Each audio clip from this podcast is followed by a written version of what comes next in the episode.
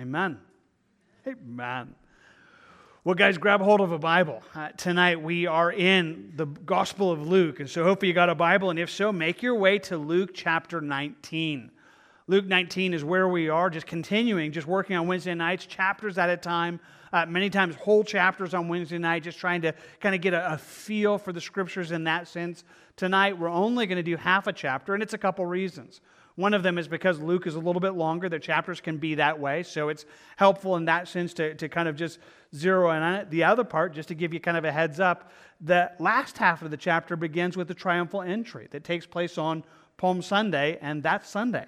So we're actually going to finish this chapter on Sunday morning. We'll do the first half this week, and then we'll do the, the second half of the chapter next week. I mean, uh, next on, on Sunday. So inviting you to be a part of that. But right now, longing that in the first part of this, God would meet us. And so again, hopefully you got a Bible, whether it's you know paper or opening it electronically. You guys are online. Hey, saying the same thing. Hey, join us fully. Bible with you following along so that in the moment you're both hearing from him, but also that God would speak to you by his word. And so we're asking for that right now, and we want to invite you to do that with us. So let's take one more moment and pray. And in this moment, ask that God would help us to hear what he has for us. That he would give us ears to hear what he would say to us in the midst of this evening, that he would cause us to be those who are just met by him. So I'll lead you in that and invite you to pray as well. Father, right now we come and just ask that you would meet us here. And think about how you describe it there in the book of Revelation, Jesus, that to him who has ears to hear, let him hear. What the Spirit would say to his church and, and to the churches. God, I'm asking that that would be us this evening, that you would find us with ears to hear. Lord, where there's any lack of that, would you, by just power and mercy, would you touch us? Would you strengthen us? Would you help us even at this moment, just both physically and emotionally and spiritually, to be in a receptive place? And Lord, in your favor, would you speak to us? Through your word, by your spirit, would you cause us to hear what you're wanting to say to us, each and every one of us? Help, Lord. In Jesus' name. Amen. Amen. Zacchaeus was a wee little man. A wee little man was he. Hey, I could say that here this evening, and I know for some of you that just brings in memories like Sunday school or VBS. Hey, for me, I got to be honest, it's not so much there. I didn't grow up in the church, and so I didn't learn it until we, we had kids, and my wife was singing it to our kids. like, hey, those are pretty cool. You know, kind of hearing these songs and kind of, you know, walking through that. But if you've heard it, then you know this story that we begin with this evening is, is an amazing one. It's a story of a man named Zacchaeus. But it's a story that's more than just an account. It's one that God tells us as an example, one that He holds out of what He would do in people's lives. That He tells us that He is one who, who comes to rescue people, and this is one that gives us a window to see that. So I want you to see that with me as we begin. In Luke 19, begin with me there in verse 1. It says, Then Jesus entered and passed through Jericho. Now behold, there was a man named Zacchaeus, who was a chief tax collector, and he was rich. He sought to see Jesus, who Jesus was, but could not because of the crowd, because he was of short stature. That's probably a good place for us to begin. We think about just kind of gazing into the story, and Jesus is traveling, making his way through Jerusalem, up through Jericho. Not an uncommon route, but also not impossible. That just, you know, by the way that God brought him, brought him very specifically to come see this man. And we get a quick just glimpse into this man. Not enough to know all that's there, but it's worth just seeing this man who's, who's going to become someone that God saves. And we see him, and we'll just kind of begin by understanding him as the sinner. Eh, you probably catch this, but let's just think it through for a moment. It tells us that he is a chief tax collector. It's hard to put into words how offensive, how despicable, how horrible such a description was. To say that in a Jewish culture, to say that someone was a tax collector, a chief tax collector, was the worst of the worst. Again, it's probably hard for you to fully conceive of, but think it through with me just for a moment. Rome is conquered. Rome has conquered Israel at this point in time. They're controlling and they're raising taxes. And they came up with a, not an uncommon, but a, a pretty effective means of doing that. They employed caused Jews to, to be raised up to be tax collectors, to inflict taxes on their own people. But they did so in a way that gave them a little bit of a free reign so that they could collect more than they had to turn into Rome. They just had to make sure they collected enough. It created corruption. It created a, a place where tax collectors were known as people who took advantage of people, who kind of used their insight as Jews into the Jewish world and became those who took advantage of people, took advantage of situations. So, for a Jew to look at a tax collector, it was somebody not only who inflicted major pain on them financially, but was a traitor someone who betrayed everything that they were, who kind of gave themselves over to the enemy and now became one who was using their inside knowledge against them. So for a Jew, a tax collector, it was, it was like the lowest of the lows. It was like the worst possible kind of person that you could imagine, description that you could see there.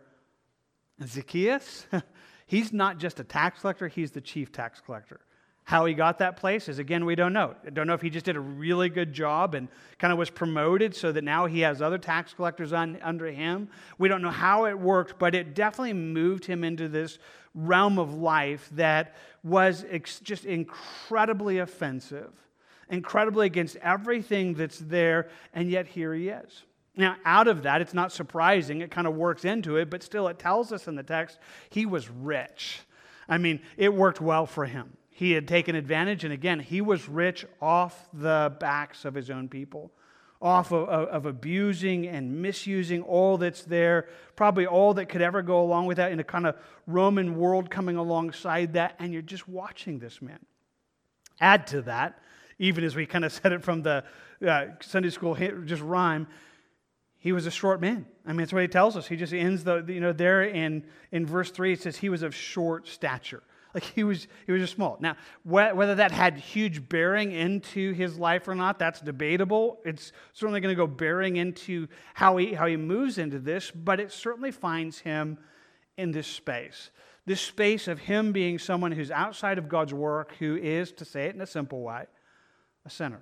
Now, I suppose that probably makes sense, but I find myself just wanting to explore it with you just for a moment because sometimes, maybe not you, maybe it's other people, we, we love the gospel. We love that God rescues people. We love that He can do that. But sometimes we begin to frame it almost entirely in kind of the, you know, thinking uh, uh, of, of just the low people who hit kind of that, that rock bottom, who, whose lives kind of bottom out in, you know, kind of just horrendous ways where we think about just, you know, people who find themselves kind of, you know, as, as Jesus would talk about the, man, the guy ending up in pig slop. And, and so you think about that. And sometimes we think about lives that when we think about people being lost, we, th- we, we, tend to think about, hey, you know, yeah, these are people who are, you know, totally wrecked their lives, drug, drug addicts, you know, drunkards, and that's certainly true. And I just want to tell you, hey, God rescues people. I mean, He rescues people, and that's incredibly delightful. But you got to understand, this man looks like anything like that, up that, just anything different than this. He's got everything that the world says is there. He's rich. He's rich. He's powerful. He's a man who's moving, at least in the Roman circles, probably really, really well. I mean, he has what the life says is there, but, he is, but he's a man who's outside of that. He's a man who's, who's broken, and he's a man who's, who's needing that. And there's something powerful about seeing that, seeing just the, the way that this is and, and the things that are there. Add to that, because of all of that, he probably seemed like one of the most unlikely candidates you know, that as you thought about people and like, who's going to get saved and who's God going to rescue, had you been there in Jericho, you probably would have, well, you know, Zacchaeus, he's, he's a chief tax collector. I mean, he is like the worst of the worst. He's betrayer number one. He's, he's the one that's, you know, certainly gone against everything that is our culture and everything that is right, and certainly he was. But God's going to do an incredible work. He's going to do a rescuing work that is, is worthy of us watching. Now, somewhere in the midst of this, he becomes a seeker. He becomes somebody who's interested in Jesus. And again, I just like the way it says it, and so I just read it with you again. It just tells us in verse 2 Now, behold, there was a man named Zacchaeus who was a chief tax collector, and he was rich, and he sought to see who Jesus was. Somewhere along the way, he, he found this. He found himself looking and seeking and, and finding himself just hearing that Jesus was passing by, but certainly there was so much more. That, to, to watch what's going to happen in this encounter draws us to a place of seeing, you know, that his life was somehow drawn to Jesus. And I just find myself asking questions. Like, I wonder how that happened. I mean, how did this man who was kind of culturally ostracized in some ways, find himself hearing about Jesus, hearing about what's there. I mean, there was no sense of being able to hop on YouTube and kind of watch on a kind of an outside place and, and, and seeing it in a way that, you know, nobody else was there. But I wonder, did he, did he hear in crowds? Did he, you know, hear in some of the people that he was, you know, trying to inflict harm on or, or, or, or steal from? What was it? Was it accounts that Jesus spoke? Was it maybe even Matthew? Oh, some of you know Matthew, one of Jesus' 12, he was a tax collector that God rescued. Certainly that created an atmosphere, though it was in a different city. Certainly, even that kind of played into it. All these things and more somehow had this man who essentially had everything that seemed like life could have wanted for him, but he hears about Jesus and, and he, and he wants to see him. He, he wants to see what's there. He, he climbs this place, he finds himself there. But it tells us, but he couldn't see him. I mean, though the crowds are kind of passing by, he couldn't see him because of the crowd, because he was of short stature. I mean, couldn't see over the crowd, couldn't see what's happening. So he does this crazy thing. Verse 4 so he ran ahead and climbed up into a sycamore tree to see him, for he was going to pass that way. It's fun to imagine it for a moment. Here's this man who is incredibly powerful who has money, probably has people, can do what he wants, but this moment he wants to get into this crowd, and, and he can't. I mean, both his short stature, but probably also just not people giving him that kind of respect.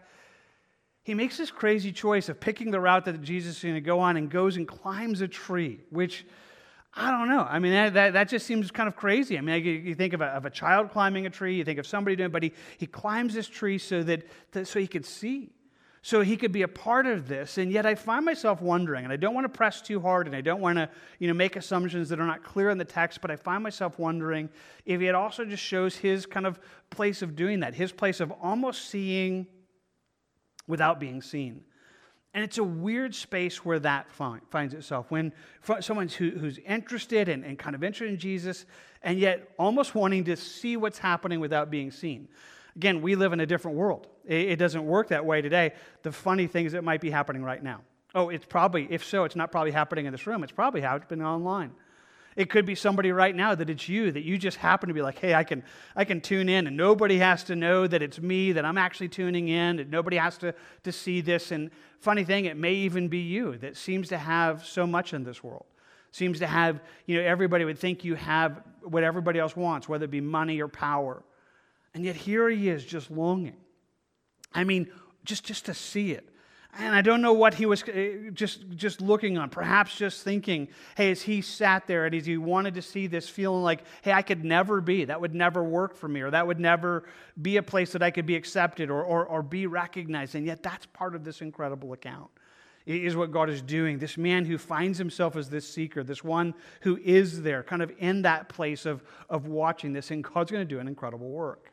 Now, just for space, I'm going to slide those two up to the top there just so we have a couple bit of room there because we're going to watch him get saved. We're going to watch what God does, and it does so in an incredible way. It tells us in verse 5 And when Jesus came to the place, he looked up and saw him and said to him, Zacchaeus, make haste and come down, for today I must stay at your house. I love just trying to imagine this. And again, inviting you to do the same. I mean, it's a crowd, it's a moving, it's moving down the street. Zacchaeus can't get through the crowd, so he climbs this tree just to watch him go by. Maybe at that moment, still just considering himself on the outside looking in and trying to figure out what's happening. And as Jesus walks by this crowd, he just stops. Now, again, I just, in my mind, I'm just trying to imagine everybody's like, everybody stops. Like, okay, Jesus stops. Like, we're stopping. Why are we stopping? Okay, whole crowd stops and they're waiting, waiting for him to, to say something or do something. And he just looks up and sees this man, you know, sees Zacchaeus there in the tree. And this man who was kind of present but hidden, you know, seeing but not seen. And Jesus sees him. And, and, and he just calls him. And, and he just tells him He calls him by name. Tells us there again, he says, Zacchaeus, make haste and come down, for today I must stay at your house. I can't help but feel just an amazing kind of just thinking through that. I think of what Jesus talks about when he talks about it in John 10. And, and there he just tells us, you know, the sheep hear his voice and he calls his own sheep by name and, and he leads them out. Just this place where Jesus says, I call my sheep by name. I, there is a sense of being known by him and he knows. That's true for Zacchaeus, that's true for us, but what an incredible moment maybe you understand. Maybe you try to get where I'm trying to press in on this this moment where Zacchaeus is in this place of seeing but not being seen, on the outside looking in. And then Jesus just to push through that. Him just to push through that in such a way that causes uh, a, just him to not only be present, but to be seen to know at this moment that he's not just there, but Jesus sees him. And he doesn't just sees him, he knows him. I mean, he calls him by name and says, Zacchaeus, I, I see you. I, I see you right there. I see what's there. And he says, Hey, I, I want to come over to your house. He says, You know, Jesus, come down. Jesus, Zacchaeus, come down. Make haste, come down, for today I must stay at your house. In the Jewish culture, to have that kind of fellowship, to have a space of, of people inviting and allow you in was a place of acceptance and, and a place of being received. And so for Jesus to even state this is amazing. To say to him that he's longing for this and inviting him into this becomes this just place that's all by itself amazing. And yet to him, he says, Hey, I want to come into your home. I want to, I want to come in and, and stay with you and, and come into that place. And yet, it's the exact picture of what God does in us. I mean, He, invi- he calls us by name and longs to enter into our home, our life, if you will, our, our space in this place. And he's longing for this. Now, Zacchaeus is incredibly excited. I mean, he hears this, and his response to it is worth just noting. So he made haste, verse 6, and came down and received him joyfully. That moment from being unseen but seeing, to now being just known. I mean, he is so excited. So excited to move into this. He, he moves into this place of inviting Jesus to, to enter into this and be a part of this. And as Jesus does that, verse 5, it says, When Jesus came to the place, you know, sorry, you know, he invites him to that. And sorry, in verse 6, so he made haste, came down, and received him joyfully. And when they saw it, they all complained, saying, He has gone to be a guest with a man who is a sinner.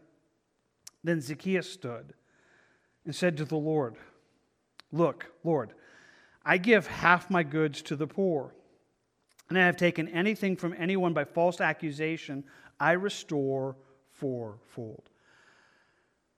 Zacchaeus' response to this is this amazing place, this place, a man who had so much, he said, I'm going to give half of it away right now.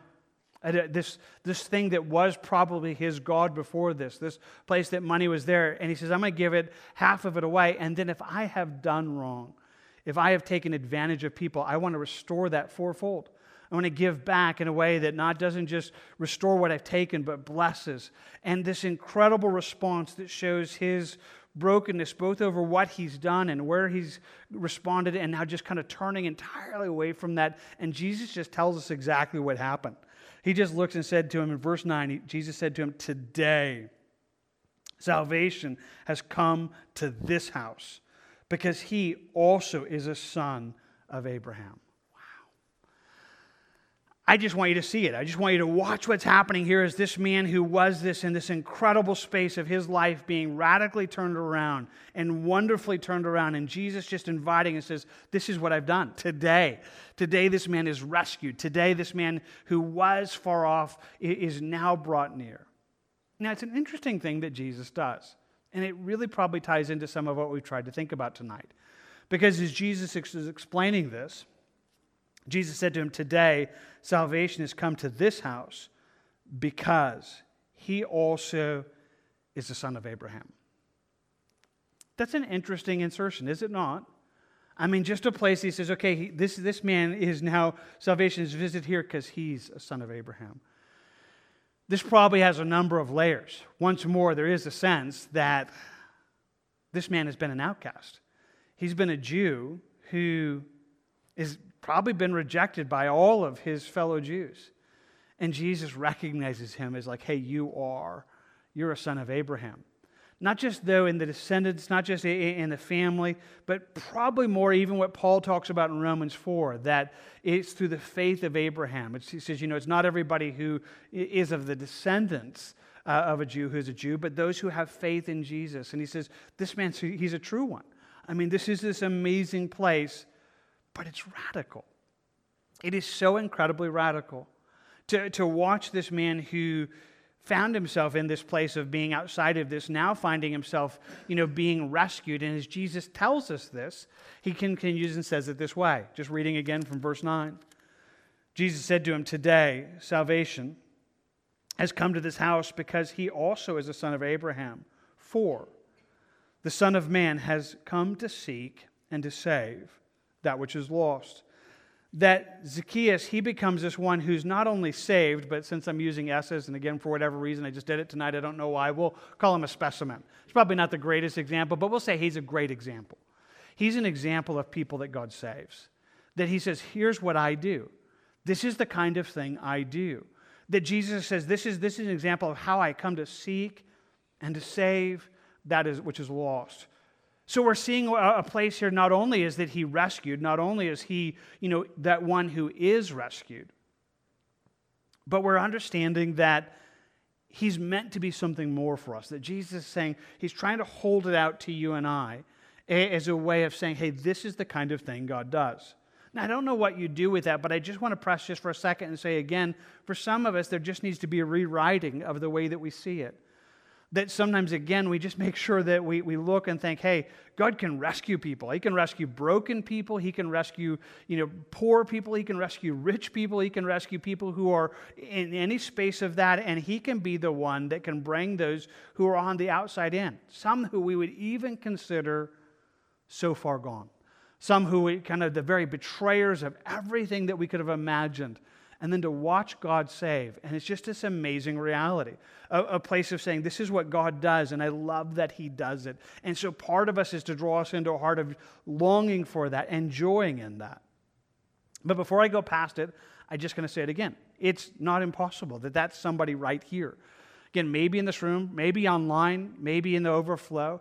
And it's such an interesting thing because, again, it doesn't fit sometimes the normative you know, kind of scenario of what we think, you, you, you find yourself again thinking you have everything. You have the house, you have the car, you have the job, you, you have all the things that other people think they want. And from the outside, you, you find yourself thinking people want what you have, but you're on the outside looking in. You're the one who's seeing but not seeing. And I love that this is a picture of what God would do. That He would say, hey, to this you, I, I could invite myself in and, and radically change your life bring you so that your life becomes a part of that. And if that's you this evening, I just want to say, hey, it would be a great story and, and a great account that this is exactly what God does, that He's one who rescues people. And if you're on the outside looking in, then we invite you in. If you're on the outside observing and thinking that there's no chance that you would be welcomed in, then we want to tell you that's not true that God is one who would rescue and redeem and bring those from who are the farthest out in. And we love that He does that, and we long that He continues to do that. Wow. Great story, great account just to watch Jesus do this, to watch that He saves and pray that He does so again. Well, now we move. We're here in, in John, I'm sorry, in Luke 19, and, and we watch the beginning of a life being saved. And then Jesus turns us to an entirely other side of it. And it's almost as if we move to the other end of the spectrum not to the beginning of a spiritual life, but to that moment that we stand before Him, that moment that we're going to see Him. Now, He lets us know a little bit about it. So let's preface it and kind of just read a couple of things, and we'll try to see if we can kind of glean some, some truths here for us this evening. It says, Now, as they heard these things, He spoke in another parable, because He was near Jerusalem, and because they thought that the kingdom of God would appear immediately. So he's now just in this, this crowd. The crowd's there. They've watched Zacchaeus get saved. They've watched this whole thing, but they're making their way to Jerusalem. And so he begins to share with them this parable, a parable of minas. But again, he lets us know why.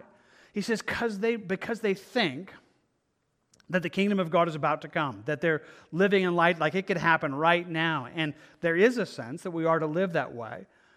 But he also knows there is a, a, way of patience and a longing for this, and a place that he's going to call us to say, okay, there's a way to live until that moment. And he, and he wants to communicate that.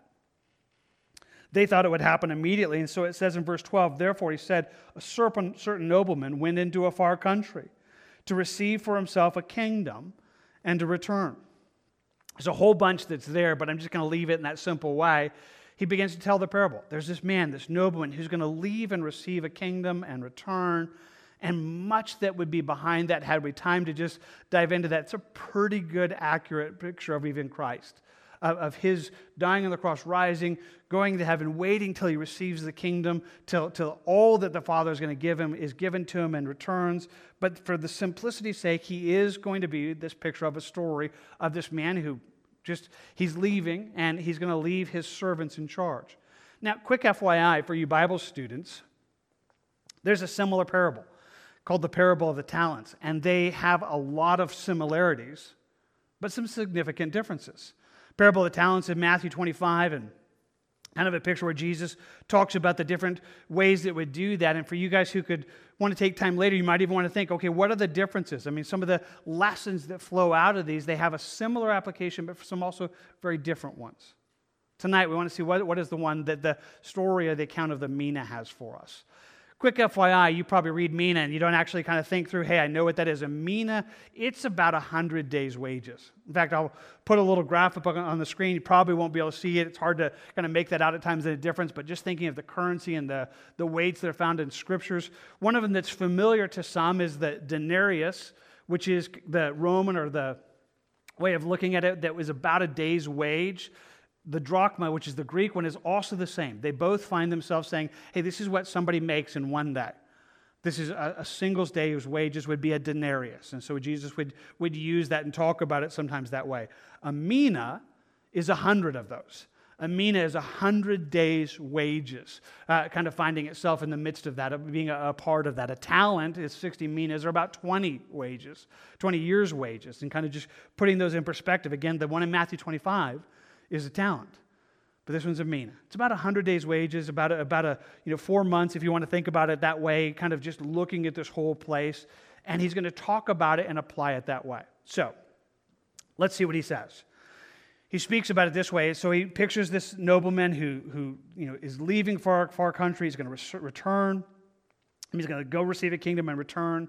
So, verse 13 so he called 10 of his servants, delivering to them 10 minas.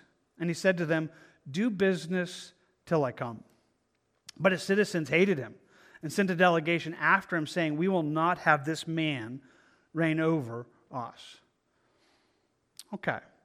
Lessons. Let me just give you five lessons that find itself in this parable that are worth your consideration. Lesson number one is this that first part of it that Jesus just speaks kind of from this nobleman's perspective to his servants hey, do business till I come. Sometimes I say, occupy till I come, or be faithful till I come. That has to be part of the lesson because Jesus has already told us hey, here's a group of people that are thinking the kingdom of God is going to come at any moment, and He's going to tell them, hey, be faithful. Be faithful till I come. Be about my business till I come. Be faithful in doing what you ought to be doing until that last day the challenge to this and everything that would flow out of this would call us to such a faithfulness. Now, similarly so, Parable of the Talents has a similar application a call to take what God has entrusted to us and be faithful with us. Be faithful through all that would be there. With a part of that, there is a place where that's going to have an accounting. Yeah, he gives it to us in verse 15. And so it was that when he returned, having received the kingdom, he commanded these servants to whom he had given the money and he called to him that he might know how much every man gained by his trading. Now we're going to watch through as he begins to give this accounting, but again, it's just worth noting. Hey, there is a day of account. There is a day of giving an account of our lives. There's a day that's coming. Now, I hope you understand that that's true.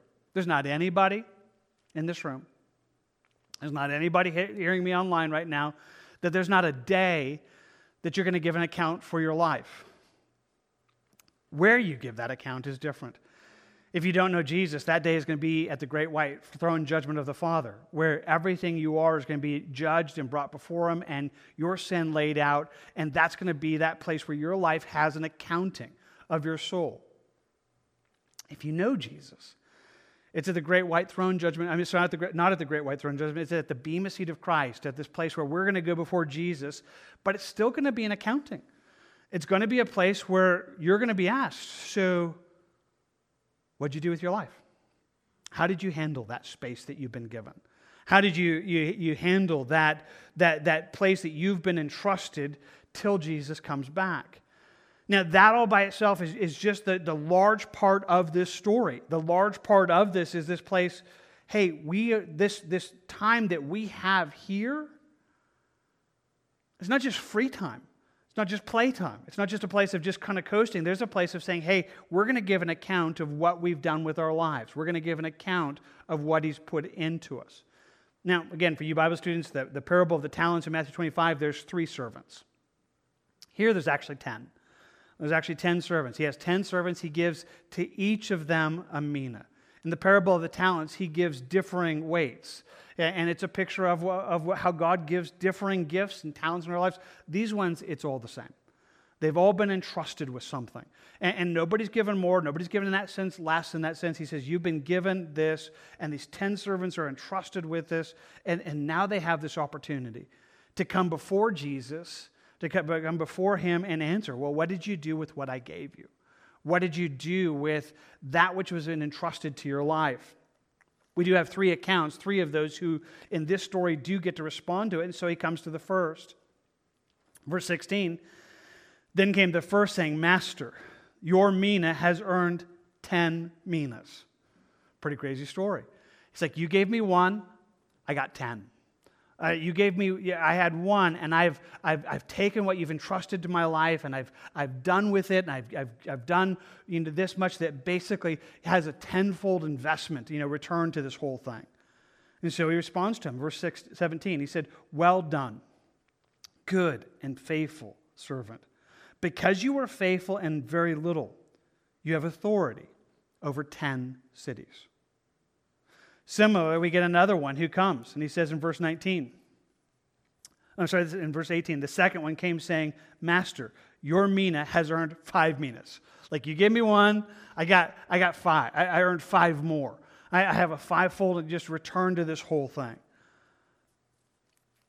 And Jesus says to him, likewise, he said to him, You also shall be over five cities.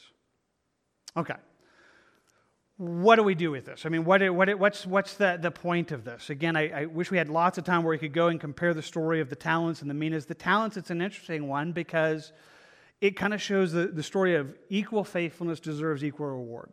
That both the one who had five talents and the one who had, had, had you know, just last, they, they both kind of have the same response to this, but this has a different response. This has a response that their faithfulness earns for them just a heavenly reward, earns for them just this response from God. Or I'll just say it this way again faithfulness here, well, it does equal authority, it does equal responsibility, it does equal blessing there. That probably makes sense, but we need to just explore it for a quick moment. Can I just be honest with you? I don't fully understand this. I don't. I mean, to think, I mean, I, could be, I don't understand heaven. I mean, how is it going to be to be in a world where there's no more pain, there's no more suffering, and there's, and there's, there's, there's no more curse? I mean, just the concept of how beautiful that's going to be boggles my imagination. None of the curse, none of the, th- the problems of the world play into this, but there is a sense that God is simply telling us that what you do with your life, it's earning for us what the Bible would talk about as rewards, as Him, you know, just blessing us there, or this place here, which is authority, which He says, okay, that whatever you were faithful with here, you're going to have authority there. You're going to have authority over 10 cities, you're going to have authority over, over five cities. And I just want to tell you, it's an incredible promise. Here's what I know for somebody here this evening, this doesn't actually work for you. I mean, for you, you're like, I don't know if I'm interested. I, I, I feel almost guilty. I feel like, you know, that that sounds, you know, like I'm taking advantage or that I eh, need something other than just well done, good and faithful servant, or that I'm, I'm looking for something that I would do it for some ulterior motive. And I just want to say, in a very simple way, hey, appreciate your heart. You're wrong. Because this is Jesus. If he's wanting to give you something, it's good. And it isn't about you being esteemed above other people. It isn't about comparison. It isn't about, um, you know, pride or any of those things. This is about both his honor and his blessing. And the Bible's just very clear that this is true. That our faithfulness here is somehow determining some of what heaven's going to look like for us. And here it seems to say not so much, hey, I'm going to be richer and I'm going to have a bigger house than you, but I'll have more responsibility. I'll, have more, more place to be both useful and honoring and pleasing to Him. And I don't know if you know that. I mean, I know that for some Christians, it's like, hey, I know Jesus and I get in the door. That's really all that matters. I mean, like, as long as I'm saved, that's really all that matters. Hey, you know, in some ways, there's true. But sometimes we actually lose sight of, of your faithfulness in this entering time, actually is determining some of what that's going to look like for you. Now, there's not anybody who's going to be sad to be in heaven. But there is something about saying, hey, our faithfulness here does have a bearing on what that's going to look like. Well, with that, trying to figure it out, let's think through this other one, this third servant that comes through him, comes before him. Another came, verse 20, saying, Master, here is your mina. I have kept put it away in a handkerchief, for I feared you, because you are an austere man. You collect what you did not deposit and reap where you did not sow. And he said to him, Out of your own mouth I will judge you, O you wicked servant. You knew that I was an austere man, collecting what I did not deposit and reaping what I did not sow. Why then did you not put my money in the bank, that at my coming I might have collected it with interest? And he said to those who stood by, Take the mina from him and give it to him who has ten minas. But they said to him, But master, he has ten minas. He said to him, But I say to everyone who has will be given, and from him who does not have even what he has will be taken away from him. Well, if faithfulness earns us just both responsibility, authority, earns us blessing, their unfaithfulness robs us. Unfaithfulness here robs us of joy there. So here we have this one, and he's there, and he's like, Man, I didn't, I, I, had, you know, I know you gave it to me. I did nothing with it. I mean, I just, I didn't do anything with it. I didn't want to mess it up. I didn't want to do anything wrong, but I, here it is. You can have back what you've entrusted to me. And Jesus says, oh, I'm going to, I'm going to you know, speak your words back to you. You said that, and, and that's exactly how you're going to be dealt with. Let's understand what he just said. He's not saying that this man lost his salvation. He's not saying that this man isn't going to be in heaven. In fact, know, we know this. The Bible says there are people who are going to fall exactly into this category people who have wasted their earthly life. I think about it when Paul's talking about it in Corinthians, and he's kind of picturing it as how we serve in our lives. And he says, you know, if everyone's work, if one's work is burned, he will suffer loss, but he himself will be saved, yet as so, yet so as through fire. He says, you know, all of us can have our lives. He says, you know, you're, you're building with your life, whether it's, you know, wood, hay, or stubble, or gold, precious stones. And he says, whatever you've taken that God's given to you and you've put it back into life, if you've wasted your life, there's this moment you're going to stand before Jesus and it's all going to be burned away. Like everything you did foolish, everything you wasted your life. And Paul says, it's, in one sense, it's like your life is going to be there. And once that's all burned away, whatever you have left is what you get to offer Jesus.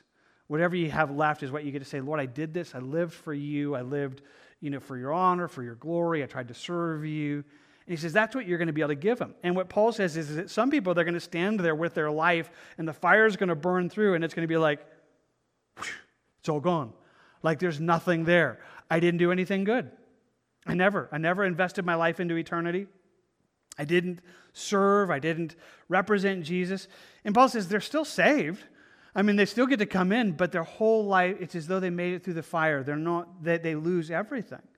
Well, that's the same story that Jesus is here telling. Here's this servant who did nothing with their life, did nothing with everything that's there. They, they come back before the Lord, and, and he's there, and they're like, he's like, take it away from him. You, you take it, say, and give it to the man who is very faithful. Give that blessing of responsibility, give that blessing of reward to him, because in your unfaithfulness, you, you lose all of that. And so the simple lesson in that sense is drawing us to that place of saying, hey, that's true. The way we live our life is going to affect our eternity, even within the kingdom of God, even for those who know Him. Now, interesting in this story, it's not the end of it. He tells us in verse 27, he says, But bring here those enemies of mine who did not want me to reign over them and slay them before me. And he gives us this picture. Again, it kind of had this whole place when the nobleman was there, and it goes back to verse 14 the citizens that said they hated him. And they said, We don't want him. We don't want him to reign over us. He says, Okay. Well, on this day, you who rejected me, well, those are going to be the ones who are going to die. And that's actually exactly what is going to happen. When Jesus comes back and judgment's taking place, all those who didn't want Jesus in that moment are there. And so you could kind of think about it this way. In some ways, there's only three types of people that are found in this parable. Three types of people that are living life today those who are faithful Christians, those who are unfaithful Christians, and those who are enemies that right now we're in this space where Jesus has left and he's coming back, and, and he says, Here's the, the place that, you know, in this intervening time, he's going to find people in one of three categories, in one of three spaces uh, of life. Now, it's probably clear where we're going with this, but let me just ask you. So, which one is you? I mean, where, where do you find yourself this evening? Now, it's very clear where I want you to be and where Jesus would want you to be. Into that place of saying, God, I, I'm seeking to be faithful. Now, let's just be clear. That's not, there's not any one of us who's like, man, 100%. Like I've done, I've never failed at anything that God asked me to do. That's not true. But there is a place of saying, you want, do you want your life to, to be even valued eternally? Then use the time that you have for Him. Occupy till He comes. Do business till He comes. Like, Lord, whatever that looks like, well, I, want to be faithful. I want to be faithful with my time. I want to be faithful with my talents. I want to be faithful with my abilities. There ought to be a way that you're saying, I want to do that till he comes. And part of the reason is because you know you're going to stand before him. And that to, to be able to say, you know, God, I did this for you. Like, you gave me this earthly life and I invested it here. Here's what I tried to do for you. Here's how, what I, and, and you want to have something in that day. I hope that's you. I hope you find yourself in that place of, of faithfulness. And again, some are going to be very, very faithful.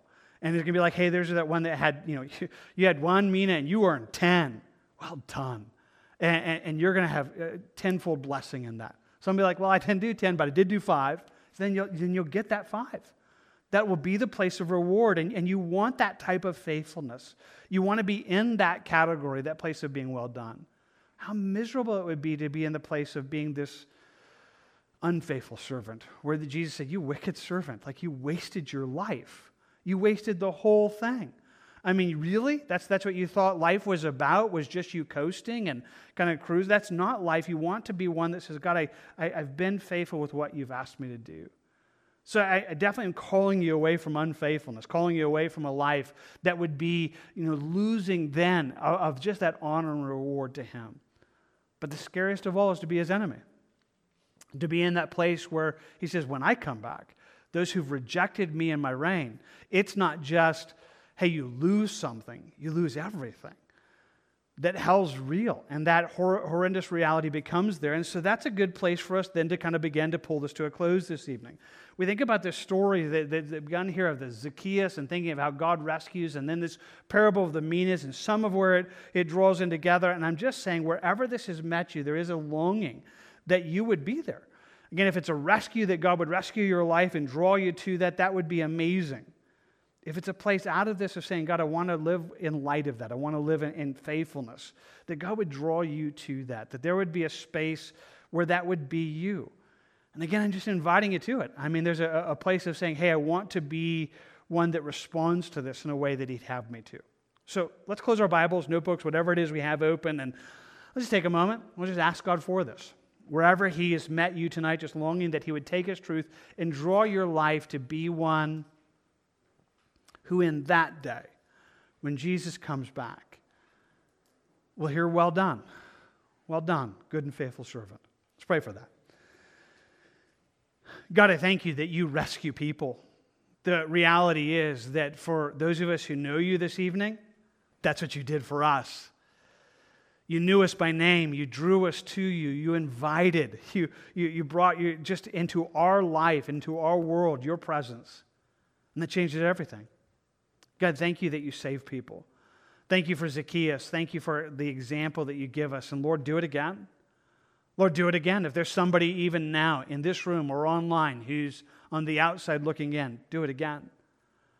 Invite them in, Lord. Bring them in. Just enter into their life and bring salvation into their home.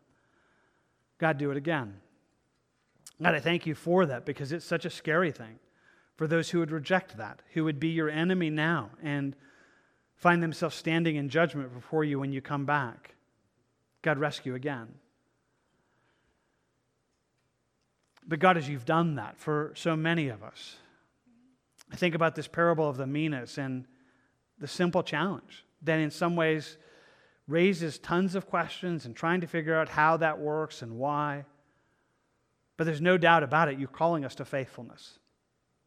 You're calling us to live our lives recognizing that there's a day that we're going to give an accounting for our lives, that we're going to stand before you. I so want to hear, well done, good and faithful servant. I so don't want to hear, you wicked servant. God, would you teach us? Would you right now forgive us and cleanse us where we have been unfaithful? And then help us to be faithful. Lord, draw us to be those who seek to live for you and, and seek to say, God, I, it's, it's you that I want to please, and I want to be one who, when I stand before you and give that accounting, have something to give to you and honor you with, knowing that that's going to affect even how eternity works for us. And I don't really totally understand that, but I know it's going to be good. I know what you have for me is good, it's huge. I want everything you have for me, now and eternally. So, Lord, teach us to be faithful. I ask for that for me and for all of us this evening, and ask that you just take our lives and build them on you. We ask for it now in Jesus' name.